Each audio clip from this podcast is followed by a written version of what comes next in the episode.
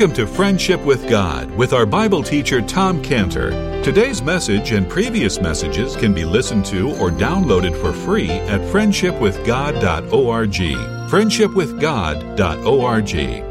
You can also obtain free resources from Tom Cantor and view our online bookstore at friendshipwithgod.org or call us at 800 247 3051. 800 247 3051. Tom Cantor also has a daily devotional verse that comes out each day by email and on Facebook.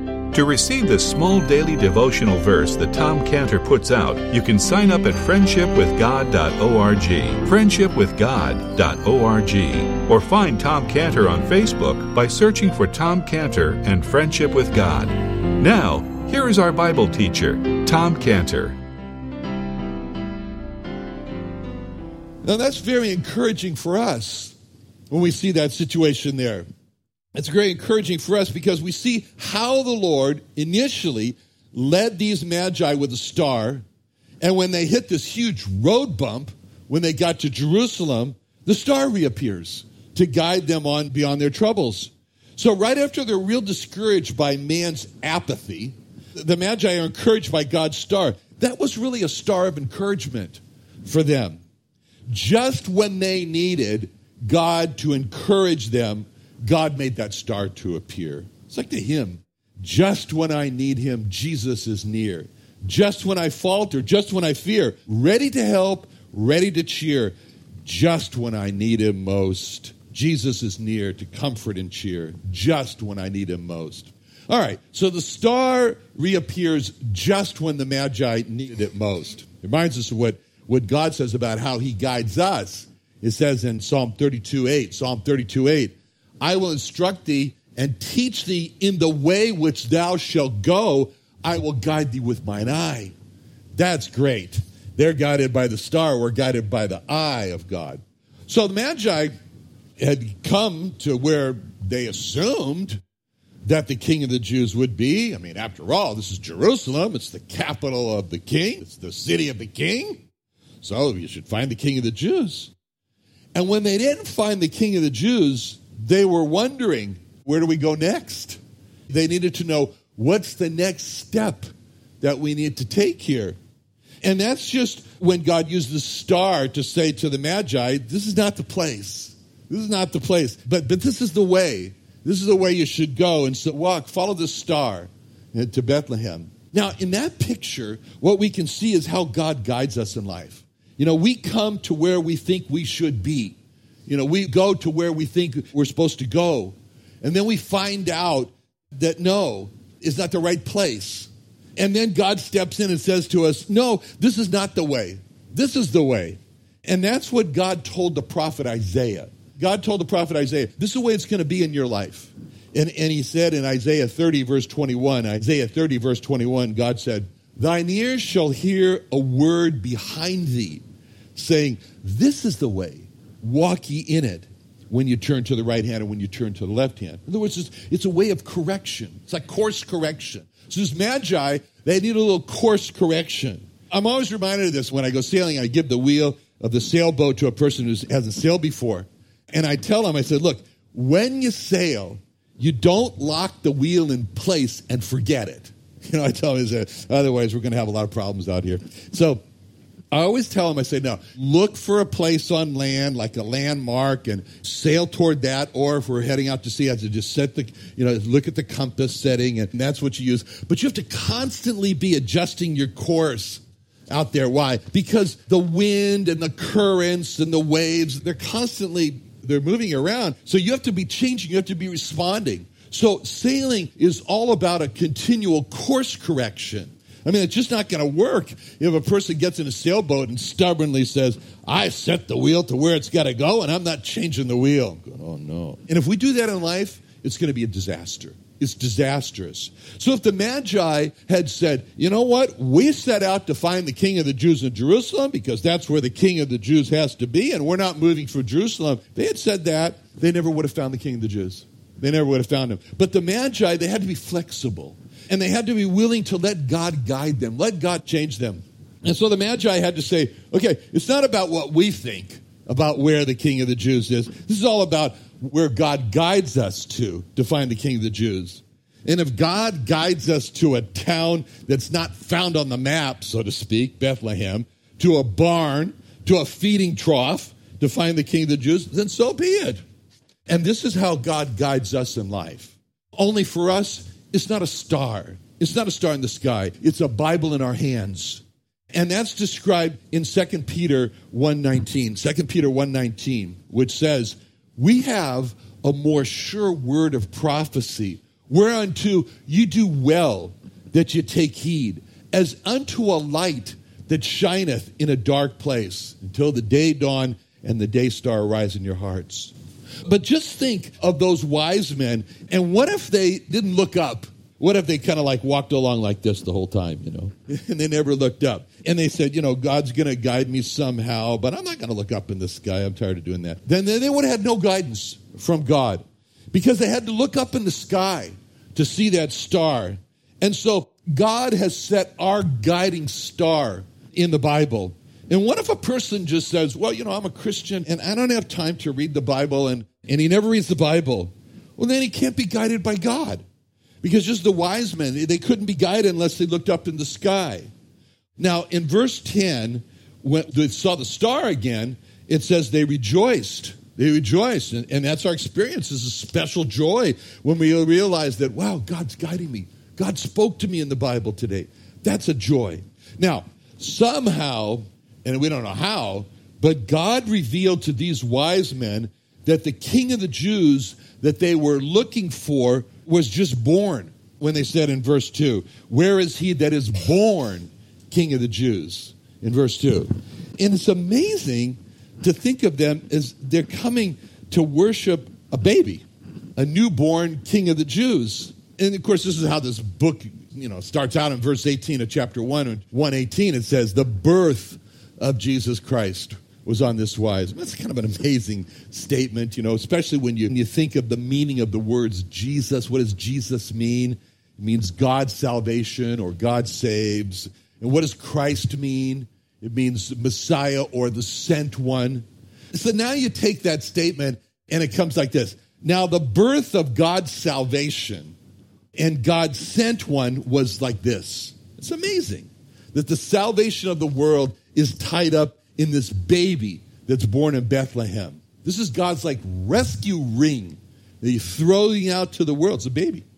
Now, so the wise men now, they're coming and they're asking this really important question in verse 2. The very deep meaning, where is he that is born king of the Jews? There's certain messages that we can see in that question. Because, first of all, in that question, we can see two messages. First, in that question, where is he that is born king of the Jews? We read in that an eagerness. There was an eagerness. Where is he? I'll do anything to find him. That's my goal in life. I got to find him. It's the question that really expresses a deep eagerness. And now, it's a question that expresses how a transition has been made. A transition. It's a transition from, you know, it would be interesting to find him. And then it goes and it transitions from that, it would be interesting, to, hmm, I'd like to find him. And it goes beyond that, and it transitions to, I very much want to find him. And then it transitions, goes on to that. It says, I need to find him until it finally arrives at, I must find him. And this is what's behind their question when they say, Where is he that's king of the Jews? They have transitioned See, they've transitioned from interest to like to, to want to, to need to, to must. And God says, when anybody, we see in a picture here, but God says, when anybody makes that transition like that, then God says, okay, you'll find me. In Deuteronomy 4.29, Deuteronomy 4.29, he says, but if thou shalt seek the Lord thy God, thou shalt find him, if thou seek him with all thine heart and with all thy soul. It's this transition that goes beyond interest, want, and so forth. And this is what God is saying. God is saying, You will not find me with just an interest in finding me. God says, You will not find me if you would just like to find me. You will not find me with just a, you know, you have a need. You will only find me when it becomes a matter of you must find me.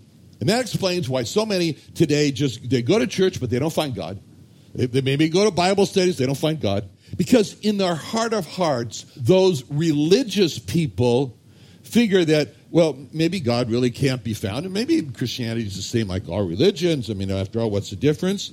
And that's why, that's because God says there's only one way to find God. And that way is to find God when you rely on the promise of Jeremiah 29 13. Jeremiah 29 13. You shall seek me and find me when you shall search for me with all your heart. With all your heart. So, in the question that they ask here in chapter 2, verse 2, where is he that's born king of the Jews? We read how the Magi had made this critical transition to, I must find him. And that's what we're calling eagerness. Eagerness. But then, in their question, where is he that's born king of the Jews? We not only read eagerness, but we read hope. Where is he? He can solve all my problems in life. Nothing else can solve them, but he can. And if someone in Jerusalem had come to those magi and said, you know, you don't really need the king of the Jews. Look, I'm Jewish. I don't need the king of the Jews. You don't need a king of the Jews. Go home. Have a nice life without the king of the Jews. You know, it's kind of like me, kind of like my experience. When I was a teenager, you know, I went to my father when I was a teenager and I told my father, I says, you know, I don't feel happy. I don't feel satisfied in life. I need something more. I need something more in life. You know, my father did. He sat me down and he told me, he says, look, just work hard to become like me. I'm a Beverly Hills doctor. We live in a house in Bel Air. It's all you need in life. What do you, more do you need? You don't need anything more. So, what if those in Jerusalem had said to the Magi, Look, just go back to your home, have a nice life. That's all you need in life. Don't waste your time looking for the king of the Jews. And if the Magi had been told that, they would have said, No, going home to a nice life back home is not what I need in life. We need the king of the Jews. And we know that he can help us. And so you read when they say this, where is he, this king of the Jews? This hope of this confidence that they have. And we feel that hope. We feel that hope. We read that question they asked in verse 2. We feel that hope that has swelled up in their hearts of, I know that He is what I need in life. That's a hope that's built on faith. That I know hope of faith. You know, someone asked me this recently. They said to me, How do you know? Why are you so assured? How are you sure that, you know, that whatever they said, your religion is the right one? I don't know what they but, well, how did the Magi know? Because those who know have the witness of the Spirit inside of them, where God says, You're a child of God. That's what the Spirit of God says. He bears witness that we are the children of God. But this I know, hope of faith, that they had, this is what Job had. Job had this I know, hope of faith, after he had lost everything he lost all his wealth. He lost his family, lost his wife, lost his everything, his health. And in that state, he proclaims this I know hope of faith when he says in Job 1925, Job 1925, I know that my Redeemer liveth and that he shall stand at the latter day upon the earth. And though after my skin worms destroy this body, yet in my flesh shall I see God whom I shall see for myself, and mine eyes shall behold, and not another, though my reins, my kidneys, be consumed within me. This was Job saying that he knew that his Redeemer was living and that he's going to see him. So, in this question, where is he that's born King of the Jews? We read the strength of their hope, which is why that bumper sticker is really good that says, Wise men still seek him. That's a good bumper sticker. In other words, wise men are still eager with the I must find him. And wise men still have that hope that is centered in finding him. So these are two messages of the Magi when they ask this question, where is he that's born king of the Jews? It's a message of eagerness and hope. Now the other takeaway that we get in verse 1 of chapter 2 This is Jesus was born in Bethlehem. Jesus was born in Bethlehem. But the description of the town of Bethlehem in verse 2, which is taken from Micah 5 2, Micah 5 2, is that Bethlehem is the least among the, for instance, the towns of Judah. This is how it was then. And if you were to paraphrase verse 6 here into Yiddish, then you would say that Bethlehem was a bupkis of a city. That's what you'd say. It's nothing. It's nothing of a city. So this is the point that verse 6 is making about Bethlehem. It's nothing compared to Jerusalem. And this is the message that the wise men got. The wise men came to Jerusalem, the capital of the Jews. They're going to find the king of the Jews in the capital, and they find out he's not there. And it's an amazing message behind the truth. It's like, if you want to find the king of the Jews, then don't go to the capital of the Jews because you won't find the king of the Jews there. It's like saying, if you want to find the king of the Jews, don't go to the Jewish religion, Judaism, because you won't find the king of the Jews there. Because just as the Lord Jesus was not in Jerusalem, the Lord Jesus is not in Judaism. And the Magi discovered that on their own. I mean, you know, that um, physically that far, but as far as prominence goes, he, he was born in a city of Bupkas. It was nothing. Bethlehem was just a city of nothing. And you look at those wise men. I look at these wise men, and when I was looking for the Lord Jesus, and I told my wife, okay, you know, I'm becoming religious. I think I told her I'm becoming religious, and I got to go look for God, and I can't go to a church. That's out of the question. I can't go to a church. They're going to look at me and they're going to start this routine of, you killed our God, you killed our God. And I go running out of the church, and they're yelling, you killed our God routine. I can't do that. So I said, okay, that's not an option for me. So I said, okay, I got to go back to the synagogue, which I did. And I went back to the synagogue and I thought, okay, I'm Jewish. He's the Jewish Messiah. These are the Jewish scriptures. So naturally, I'll find the Jewish Jesus in the synagogue, sort of. I mean, I really didn't really believe that, but okay, give it a shot. So I, you know, I thought, well, okay, you know, you know, I, this is pretty way out. Jesus is way out there as far as the Jews can. So I thought I, I got to go to the part of Judaism which is way out, which is the Reform. That's what they are. They're very way out. So I called the rabbi of the largest Reform temple in San Diego in 1970, and I told him that I was reading what Moses wrote. And he said to me, Stop right there. I have to tell you, I don't believe there was an actual person named Moses. And I was shocked. And then I said, I have to tell you that I'm sorry. I think I have the wrong number. And I hung up. there wasn't a person named Moses. I mean, even Charlton Heston believed that there was a person named Moses, made a movie, Ben Hur, you know.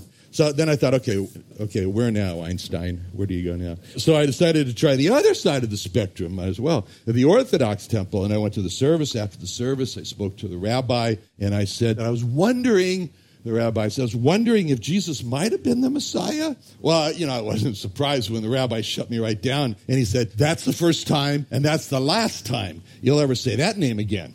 So, well, that, that's the way it was in my home. It wasn't a surprise. We weren't allowed to say the name of Jesus. So I went to the conservative temple, essentially no different. So that was my experience of going to Jerusalem and asking, Where is he that's born king of the Jews?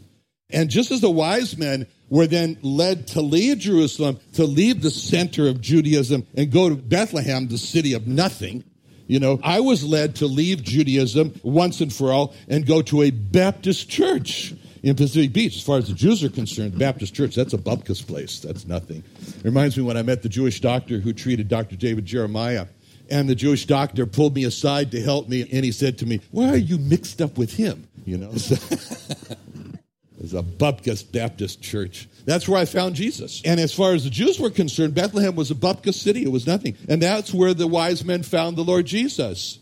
And this is what happened in Moses' day in Moses' day. God decided pull up stakes from the middle of the Jewish people, camp of the Jewish people with his tabernacle, and he decided to set up his tabernacle as camp outside the camp. And anyone who wanted to find God, they had to leave. They had to leave the central camp of the Jewish people and go to the Bupkis place out there in the desert there, and that's where the tabernacle was, and that's what you had to do if you wanted to find God. And that's what it says in, in Exodus 33 7. Exodus 33 7 says, and Moses took the tabernacle and pitched it without the camp, afar off from the camp, and called it the tabernacle of the congregation. And it came to pass that everyone which sought the Lord went out unto the tabernacle of the congregation, which was without the camp. So at that time, anyone who wanted to meet with God, they had to walk out of the Jewish camp go to this Bupkis place out there in Exodus 33 7. And it came to pass that everyone which sought the Lord went out unto the tabernacle of the congregation, which was outside the camp. That's the way it is today. That's the way it is today. Any person wants to find God has to make the Exodus 33 7 trip, going outside the camp of Judaism. When anyone wants to find God, he has to leave Judaism. But the primary emphasis on Exodus 33 7 is not the leaving of the camp. Exodus 33 7 says, They went out unto the tabernacle of the congregation. They went to God in the tabernacle. And that meant they had to leave the camp. But the emphasis is not on the going out, the emphasis is on the going to. In order to find God, they left the camp. It was to, to find God that they went outside the camp of Judaism. And this is the call to anyone who wants to find God. You got to go outside. Commenting on all of this, I was just talking about Exodus 33 7. The book of Hebrews, again, makes the primary emphasis of going to the Lord Jesus Christ as it puts it in Hebrews 13 13. Hebrews 13 13 says, Let us go forth unto him without the camp, bearing his reproach. Bearing his reproach. What's that reproach? Well, the reproach is like you're leaving Judaism. My rabbi friend said, You left a good place to go to nothing. And that's what it means, bearing his reproach. So this leaving in order to go to God is also the emphasis in 1 Thessalonians 1 9. 1 Thessalonians 1 9 is really Gentiles now. 1 Thessalonians 1 9 is speaking to Gentiles, Hebrews 13 to Jews, but now to Gentiles, same emphasis in uh, 1 Thessalonians 1 9. For they themselves show of us what mannering in we had unto you, and how ye turned to God from idols to serve the living and true God. See, they turned to God from idols to serve the living and true God. Okay, now, in verse 11 now, we see this, what the wise men did when they came to the house there. In verse 11, it says, When they were come into the house, they saw the young child with Mary his mother, and fell down and worshipped him. And when they opened their treasures, they presented unto him gifts of gold, frankincense, and myrrh. So, you look at that verse, and you just extract out the verbs. Then you see, when they're come into the house, they came. So this is the first one. Then they saw, or they looked, they beheld him. And then they fell down, or they submitted themselves to him.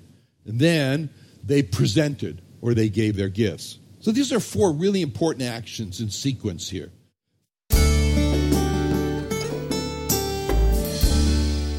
Another wonderful day studying the Bible with our Bible teacher Tom Cantor here on Friendship with God. Don't forget that today's message and previous messages can be listened to and downloaded for free at friendshipwithgod.org. Friendshipwithgod.org. You can also go online to find free resources from Tom Cantor and our online bookstore at friendshipwithgod.org. You can also find Tom Cantor on Facebook, and you can also go to friendshipwithgod.org and sign up for his daily devotional. Tom Cantor is also the founder of Israel Restoration Ministries. You can visit that website at israelrestorationministries.org. You can write to Tom Cantor at P.O. Box 711330, P.O. Box 711330, Santee, California. Santee, California 92071. Or email Tom Cantor at tomcantor at friendshipwithgod.org. Tom Cantor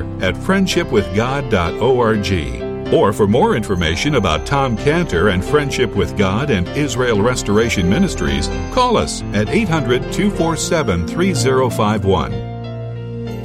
What are you doing Sunday nights? Join Friendship with God radio Bible teacher Tom Cantor of the Friendship with God Fellowship Church every Sunday night at 5:30 p.m. at the Creation and Earth History Museum in Santee, California. Watch and listen live around the world to Tom Cantor Sunday evening on YouTube.com by searching for the Friendship with God Fellowship or by going to our homepage at friendshipwithgod.org.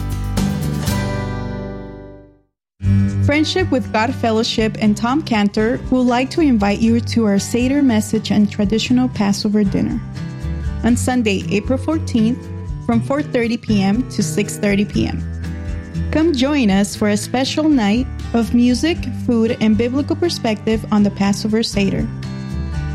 Experience this event in our brand new venue, The Vine, located near the Creation and Earth History Museum in Santee, California.